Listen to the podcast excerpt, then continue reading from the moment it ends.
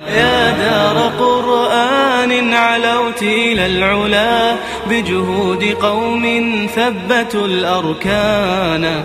بدأوا من الكتاب أول نبتة غرست فأثمر عودها فرسانا. حملوا على أكتافهم أحلامهم يبنون صرحا بالتقى مزدانا. لبناته اكتملت بحفظ كتابهم كالنور حين يتم بدء سمانا منيبين إليه واتقون ما الإنابة؟ قال الماوردي وفي أصل الإنابة قولان. أحدهما أن أصله القطع ومنه أخذ اسم الناب لأنه قاطع فكأن الإنابة هي الانقطاع إلى الله عز وجل بالطاعة. الثاني أصله الرجوع مأخوذ من ناب ينوب إذا رجع مرة بعد أخرى ومنه النوبة لأنها الرجوع إلى عادة. واتقون اتقوا غضب الله خاصة في حصائد الألسنة. يقول الإمام الشافعي لسانك لا تذكر به عورة امرئ فكلك عورات وللناس ألسن وعيناك إن أبدت إليك معايبا لقوم فقل يا عين للناس أعين. وأقيموا الصلاة ولا تكونوا من المشركين.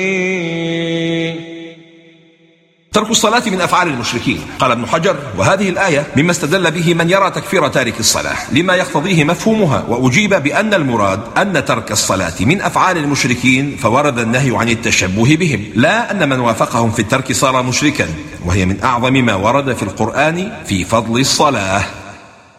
من الذين فرقوا دينهم. قال ابن كثير فرقوا دينهم أي بدلوه وغيروه وآمنوا ببعض وكفروا ببعض.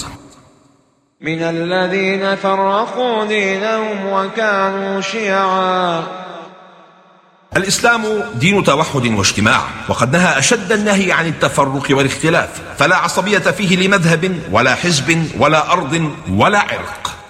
لا ينبغي أن يكون الخلاف في فروع الدين والمسائل الاجتهادية سببا للتفرق في الدين ففي ذلك مشابهة للمشركين.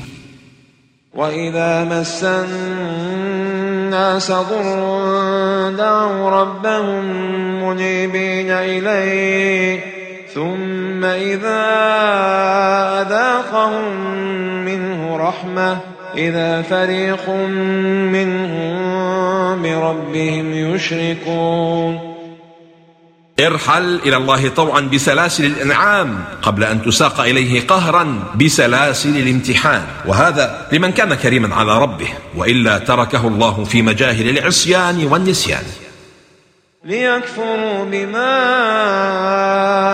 آتيناهم فتمتعوا فسوف تعلمون. المستمتع بالحرام لا يعلم عاقبة المتعة المحرمة أو يعلمها ويتغافل عنها ولو علمها حقا لزهد فيها. الآية فيها ما يسمى في البلاغة الالتفات. فلم يقل وليتمتعوا بل قال بصيغة الأمر فتمتعوا. والأمر للتهديد وفائدة الالتفات التنبيه ليتساءل القارئ والسامع لما اختلف السياق. ولما كان الكلام للغائب ليكفروا ثم صار للمخاطب فتمتعوا. أم أنزلنا عليهم سلطانا فهو يتكلم فهو يتكلم بما كانوا به يشركون في الآية فائدة من فعل شيئا مجتهدا ومستندا إلى دليل فلا إثم عليه بل وكل من تأول دليلا ظانا أنه على صواب فلا شيء عليه. ومثال ذلك أن النبي صلى الله عليه وسلم لم يلزم عمار بن ياسر بقضاء الصلاة حين تيمم بالتمرغ في الأرض لأنه متأول ولم يلزم المرأة المستحاضة بقضاء الصلوات التي تركتها وقت الاستحاضة لأنها متأولة. وإن تصبهم سيئة بما قدمت أيديهم إذا هم يقنطون. تنبيه مهم إلى أن ما يصيبنا من مصائب سببه أفعالنا. فما علينا إلا محاسبة أنفسنا على السيئات واستدراك ما فات لكي يرفع الله عنا ما نزل من بلاء وينجينا من القنوط والإحباط. أولم يروا أن الله يبسط الرزق لمن يشاء ويقدر. قال الحسن ينظر إليه فإن كان الغنى خيرا له أغناه وإن كان الفقر خيرا له أفقره. أولم يروا أن الله يبسط الرزق لمن يشاء ويقدر. إن في ذلك لآيات لقوم يؤمنون. كلما زاد الإيمان زاد التسليم لله في تقسيم الأرزاق. فآتنا القربى حقه والمسكين ومن السبيل. قال مجاهد وقتاده صلة الرحم فرض من الله عز وجل. حتى قال مجاهد لا تقبل صدقة من أحد ورحمه محتاجة. ذلك خير للذين يريدون وجه الله. لا ترجو إلا الله. من جميل ما قيل أقول لأصحاب المروءات قولة تريحهم إن أحسنوا وتفضلوا. تسير ذو الحاجات خلفك خضعا فإن أدركوها خلفوك وهرولوا. فلا تدع المعروف مهما تنكروا فإن ثواب الله أربى وأجزل بشرى لكل مخلص. كلما كنت أكثر إخلاصا كان أكثر خيرا لك. وما آتيتم من ربا ليربو في أموال الناس فلا يربو عند الله ليس الربا المعروف وإنما الربا بالمعنى اللغوي فكأنه حذر سبحانه من أن يهدي العبد ذوي القربى واليتامى وابن السبيل طمعا في أن يهدى إليه أكثر وأخبر أن هذا لا ثواب له عند الله. قال ابن عباس الربا رباءان فربا لا يصح يعني ربا البيع وربا لا بأس به وهو هدية الرجل يريد فضلها وأضعافها. ثم تلا هذه الآية وما آتيتم من ربا ليربو في أموال الناس فلا يربو عند الله. وما آتيتم من زكاة تريدون وجه الله تريدون وجه الله فأولئك هم المضعفون في الحديث الصحيح ما تصدق أحد بصدقة من طيب ولا يقبل الله إلا الطيب إلا أخذها الرحمن بيمينه وإن كانت تمرة فتربو في كف الرحمن حتى تكون أعظم من الجبل. كما يربي أحدكم فلوه أو فصيلة. الله الذي خلقكم ثم رزقكم ثم يميتكم ثم يحييكم. هل من شركائكم من يفعل من ذلكم من شيء؟ ثلاثة أمور لا يجادل فيها أحد الخلق والإماتة والإحياء. ويبقى أمر الرزق يجادل فيه البعض فيقول أحدهم رزقت بذكائي واجتهادي ولو سلبه الله ذكاءه واجتهاده لما رزق. ظهر الفساد في البر والبحر بما كسبت أيدي الناس ليذيقهم بعض الذي عملوا لعلهم يرجعون. بعض الذي عملوا. لو أذاقهم الله جميع ما عملوا ما ترك على ظهرها من دابة. لعلهم يرجعون. هدف الابتلاءات رد الشاردين إلى رحاب الله وجذب الغافلين إلى روضة الطاعة. قل سيروا في الأرض فانظروا كيف كان عاقبة الذين من قبل. تستطيع أن تسير في الأرض وأنت واقف. فالسير في الأرض سيران. سير بالأقدام لمشاهدة آثار السابقين وسير القلوب بالتفكر في أحوال الظلمة والمعاندين. فأقم وجهك للدين القيم. دين الله قيم أي بالغ الاستقامة. لا عوج فيه. فإن كان اعوجاج فمنك وحدك. من قبل أن يأتي يوم. يوم لا مرد له من الله. يومئذ يصدعون.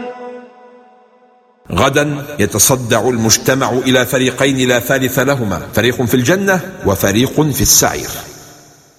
من كفر فعليه كفره. الكفار لا يضرون إلا أنفسهم وذلك بأعظم الضرر. قال صاحب الكشاف قوله فعليه كفره كلمة جامعة لما لا غاية وراءه من المضار لأن من كان ضاره كفره فقد أحاطت به كل مضرة. فلأنفسهم يمهدون.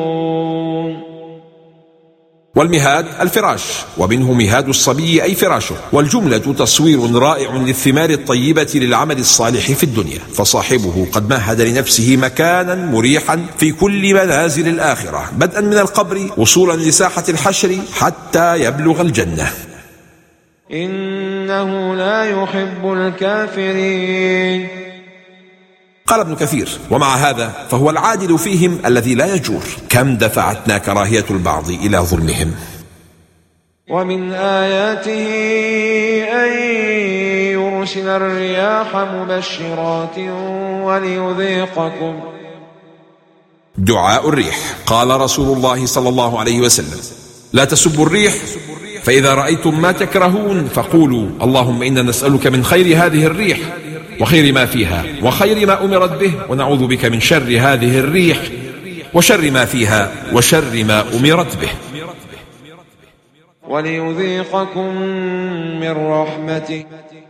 قال الإمام الرازي وليذيقكم من رحمته بالمطر. قد ذكرنا أن الإذاقة تقال في القليل ولما كان أمر الدنيا قليلا وراحتها نز. قال وليذيقكم. ولتجري الفلك بأمره ولتبتغوا ولتبتغوا من فضله ولعلكم تشكرون. بسبب الريح تجري الفلك وبسبب جريان الفلك تجري التجارة والرزق وبسبب الرزق يكون الشكر. ولعلكم تشكرون. قال سليمان التيمي إن الله أنعم على عباده على قدره وكلفهم الشكر على قدرهم. أكرم بقوم أكرموا القرآن وهبوا له الأرواح والأبدان.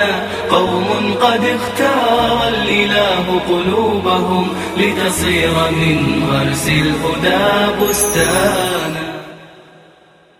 وكان حقا علينا نصر المؤمنين. يقول صاحب الظلال وقد يبطئ هذا النصر أحيانا في تقدير البشر لأنهم يحسبون الأمور بغير حساب الله ويقدرون الأحوال لا كما يقدرها الله. والله هو الحكيم الخبير.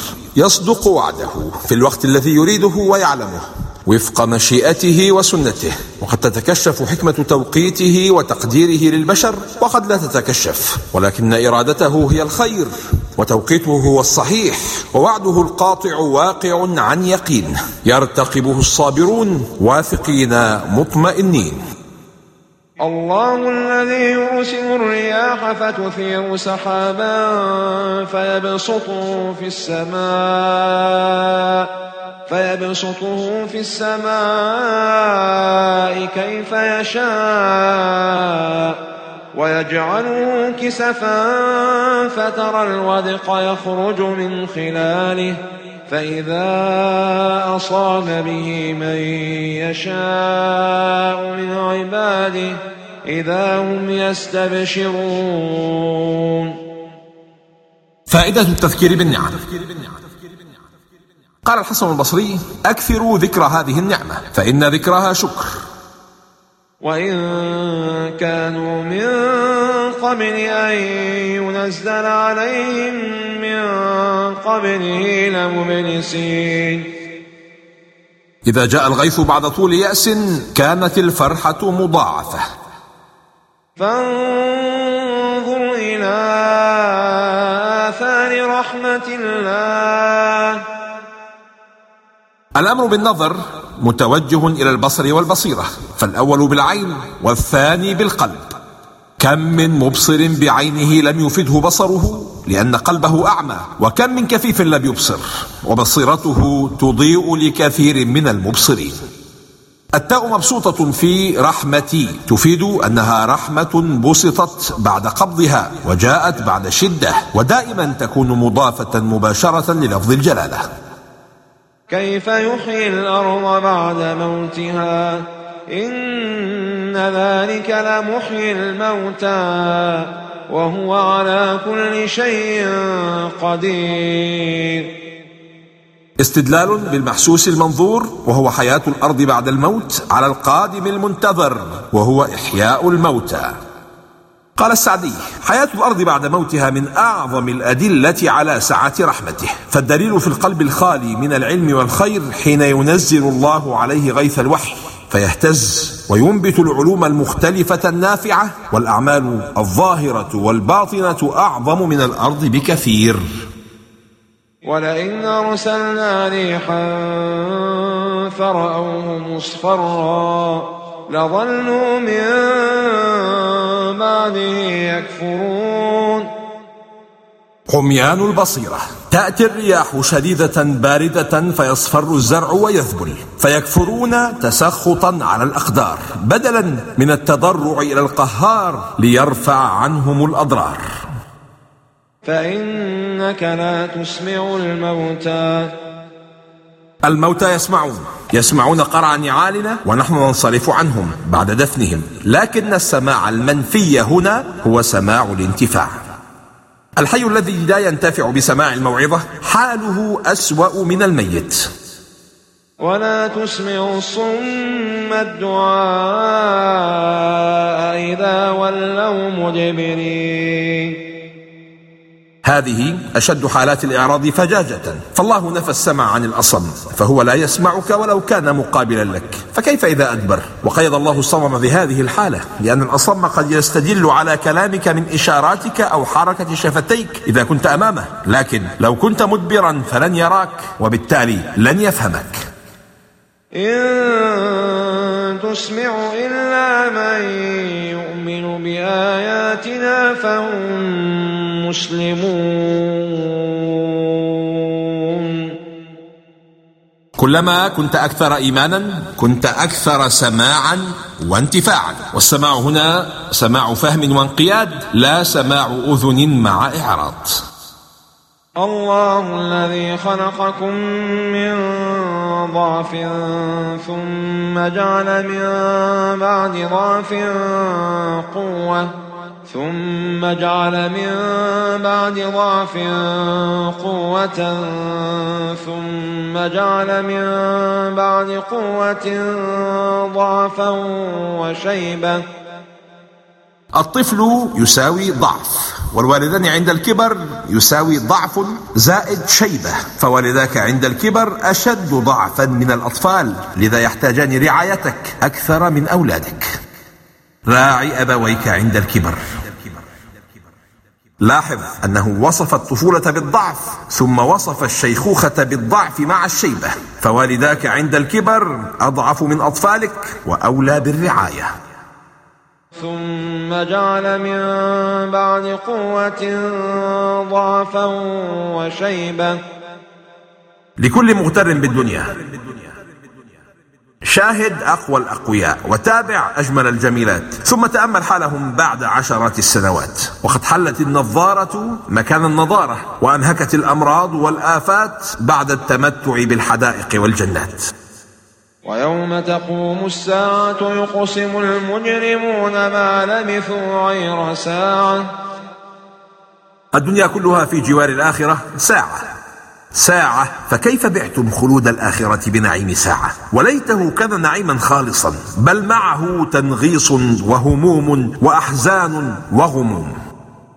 وقال الذين أوتوا العلم والإيمان لقد لبثتم في كتاب الله. لقد لبثتم في كتاب الله إلى يوم البعث. فهذا يوم البعث ولكنكم كنتم لا تعلمون. مواجهة حاسمة قادمة بين الملائكة والأنبياء والمؤمنين من جهة ومن أنكر البعث من جهة أخرى. فيزداد المؤمنون فرحة ويزداد المجرمون حسرة. المجرم إذا حشر علم أن مصيره إلى النار فيستخل العمر ويختار تأخير الحشر والبقاء في القبر. والمؤمن إذا حشر علم أن مصيره إلى الجنة فيستطيل انتظاره في ساحات القيامة ولا يريد التأخر لحظة عن جنة الخلد في دار المقامة. وعندها يختلف الفريقان ويجري بينهما هذا الحوار. فيومئذ لا ينفع الذين ظلموا معذرتهم. الاعتذار قبل الموت بلحظة تفتح له أبواب القبول. لكن بعد خروج الروح بلحظة لا ينفع العبد الظلوم الجهول. ولا هم يستعتبون. يقال استعتبته فأعتبني أي استرضيته فأرضاني والمعنى لا يطلب منهم ولا يقبل الرجوع إلى الله بالتوبة والعمل الصالح لإزالة عجب الله وغضبه عليهم. ولقد ضربنا للناس في هذا القرآن من كل مثل. إشارة إلى دور القرآن في إزالة الأعذار وأنه أتى بما يكفي الناس من الإنذار فأقام الحجة على الكل.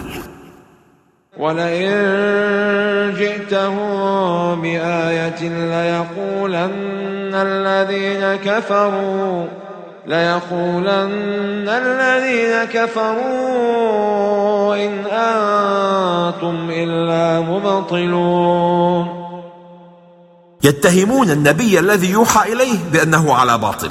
فلا تتعجب إن اتهموك إن سرت على منهج الوحي بنفس التهمة. كذلك يطبع الله على قلوب الذين لا يعلمون. قال البجي معنى الطبع على القلب أن يجعل بمنزلة المختوم عليه لا يصل إليه شيء من الخير. قلوب الذين لا يعلمون.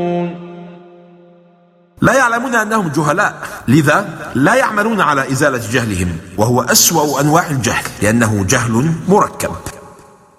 فاصبر إن وعد الله حق لماذا الصبر؟ لأن وعد الله لك بالنصرة وإظهار الدين وإعلاء كلمة الحق محقق ولا بد من إنجازه والوفاء به لا محالة. وهذا هو زاد الصبر إن أوشك صبرنا على النفاد سورة الروم سورة مكية والجهاد لم يؤذن به في مكة. فما هو إلا الصبر؟ يأمر الله به رسوله ويأمر به رسوله الناس. ختمت السورة بالوعد بالنصر. كما افتتحت بالوعد به. فسورة الروم هي مبشرة المؤمنين ونازعة القلق من قلوب المصلحين وهي من أهم جرعات اليقين. إن وعد الله حق قال السعدي أي لا شك فيه؟ وهذا مما يعين على الصبر. فإن العبد إذا علم أن عمله غير ضائع بل سيجده كاملا هان عليه ما يلقاه من المكاره ويسر عليه كل عسير واستقل من عمله كل كثير. ولا يستخفنك الذين لا يوقنون. أي لا تضطرب لكلامهم ولا تقلق. ولا يذهب عقلك بسبب ما يصنع هؤلاء المجرمون. ولا تتسرع في قرارك ولا تخرج عن طبعك وهدوئك ولا عن إيمانك بل ثق في وعدنا واطمئن لقضائنا.